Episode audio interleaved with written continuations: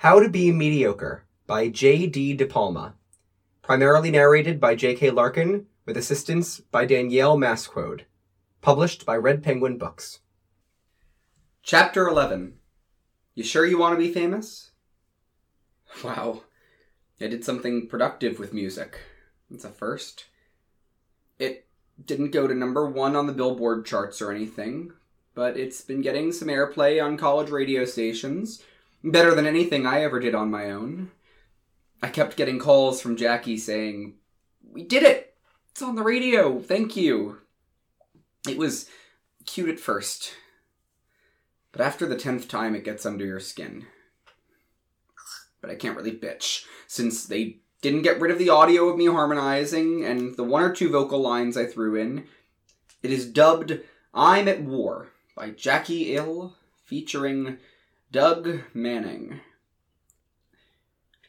I'm getting phone calls from relatives I hadn't talked to in years because it was played on a college radio station that broadcast on the same channel as a national sports team. Isn't that nuts? From a guy who is slowly backing out of the business, I sure as hell seem elbow deep in it. Speaking of which, mom and dad were not so thrilled. Seeing that I'm working and going to school full time, it seems like I'm not taking anything seriously. Mom approaches me nicely about it. Heard your song, Dougie. When did you have time to write that? I countered with, Kind of just wrote it in an hour, Mom. She hit me with a wave of inspiration I was feeling at one point, too, so it just came naturally. That went as well as could be expected. Well, have your grades been coming to you so easily? I rolled my eyes while her back is turned. I just have to finish a paper on the progress I've made since starting my first semester. A real hand job of a paper, Mom. Will you just take this seriously? Mom, you're not in the class. It's easier than you think it is. She almost drops the boiling pot on my head. Deservingly so, since I am being a little snot. You know what? I'll just go out for a while. I'm taking everything seriously. I wrote a song for someone. It doesn't mean I'm quitting my job or dropping out of school. Please, chill. Please note, you should never tell anyone angry to chill because they will erupt with anger. Especially the woman who gives her entire life for your existence. Yeah, I've earned a piece of shit. Gold medal. I get in the car and start driving. I have not even traveled two blocks when I get a call from Dad. Oh boy, did I fuck up now. I answer with a pleasant, hello? In return, I get, so this is what's going to happen. You're going to turn around and drive home to apologize to your mother for your shitty attitude. You know you haven't been giving work and school your full attention, and it's about time you do. We have been beyond patient with you about music, and I'm putting my foot down. You've gone too far. I went from pleasant to enraged within point zero five seconds. What the fuck did I do here? Yes, I'll apologize to mom, but I didn't sell drugs or wreck my car. My grades are great. Work loves me. I'm doing better with my health than I ever thought I could. Get off my back. It's my life. And I hang up the phone. And if you think Ange is on my side, oh, you'd be dead wrong. More times than not, my girlfriends have always taken my parents' side. Win or lose or draw, they'll never be on my side. It gets quite annoying, actually. I pull up to her house and she's waiting outside for me. Jesus, are they on a conference call? I'm not even out of the car when she's at the window with her hand out with a phone in it. Call your mother now. Babe, how did you. She called me. I don't know if I can get a word in edgewise in my own life. And I'll call her later. I just want to blow off steam and get my head straight. You don't get to cool off with me until you call both your parents and apologize. Now I've lost my cool. I don't want to hear it from any of you. Don't forget, you told me to write to her and gave me some pretty great advice on how to. This hit is on nobody more than you, Ange. I'm sick of everyone talking to me like they're in charge of me. It's my life and I'm going to live it how I want to. Then drive off, because I'm not talking to you for the rest of the day, asshole. I didn't even say bye. Just put the car in drive and drove off. I'll talk to mom and dad later, and I'll apologize to Ange tomorrow or something. I don't want to go home, but I can only think of one place left to go. So I stop by Chris's place. I am greeted at the door by him, but with a look of absolute disappointment. He shakes his head silently, but saying everything. We say nothing to each other as I got back in my car and head down his driveway at full speed. I have nobody on my side. The support system that sent me hurtling toward this world is now pulling me back because it has become bigger than they thought it would ever go. It's almost like they're all saying, He's having fun. Why not ruin it for him? It'll never happen, so what's the harm in him having fun? I'm not allowed to go home. But I have no place left to go. So I stay in a hotel for the night. I can't believe what I'm reduced to. What a cliche I've turned into a lonely artist in his hotel room. I have some bouts of inspiration, but nothing concrete comes of them. I've never been kicked out of the house before, but here I am.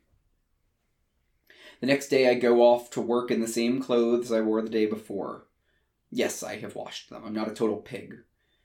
I get a call from the class I'm in to go down to the principal's office. I've never been to the principal's office even as a kid, so obviously I'm petrified. I walk the long walk of shame down the main hallway past the guidance counselors, the school nurse, and the auditorium. Maybe it is the sheer panic of this possibly being my last walk down this hallway that has scared the shit out of me enough to realize that I don't want to lose this job.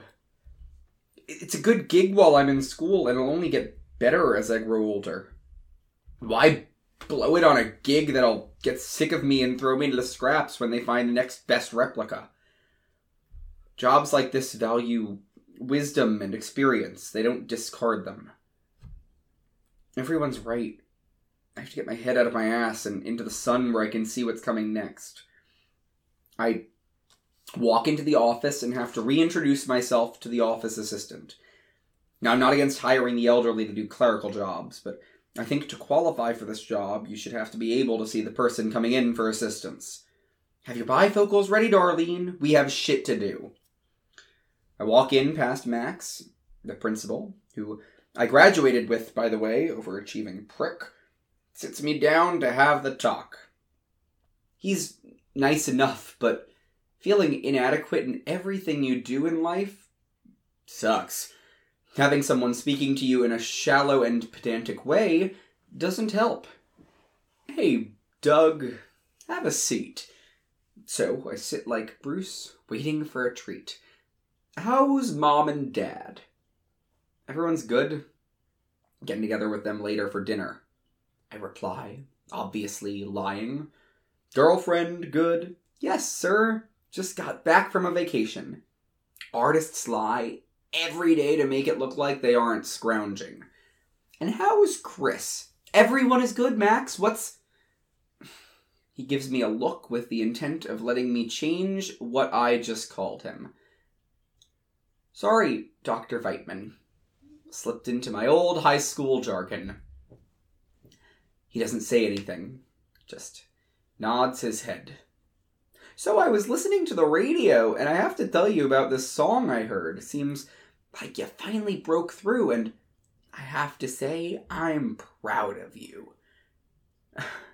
I'd be smiling and saying thank you if I didn't expect it to be followed by some bad news. He could have said this in the hallway. Why call me to the office? Then he turns around and sits in his chair.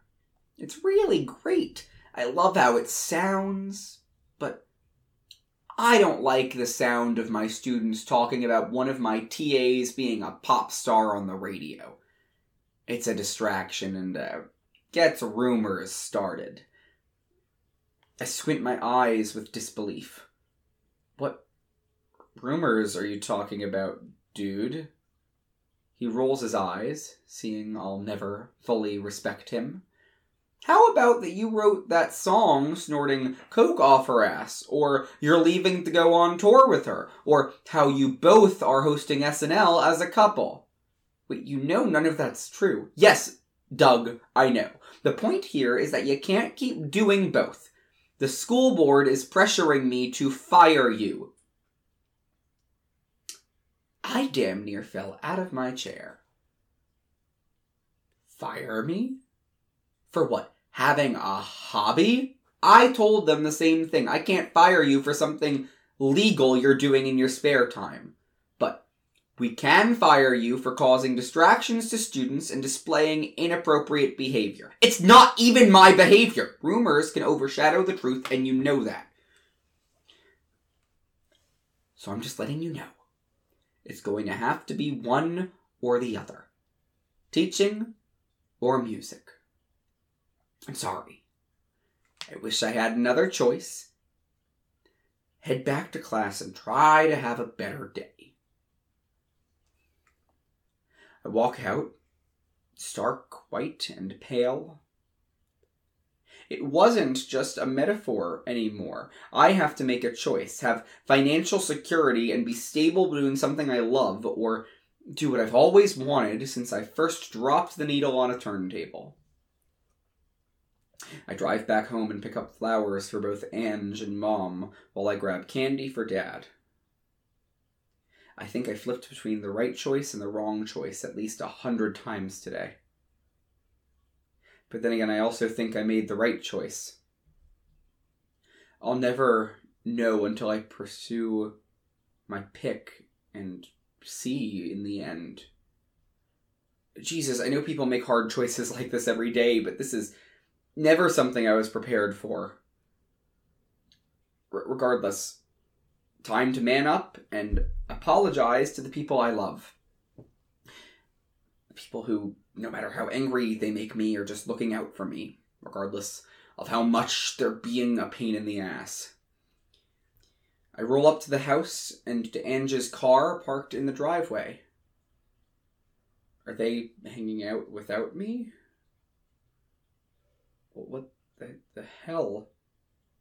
I walk in with everything and they're on me in a second with hugs and kisses. What what the hell is going on?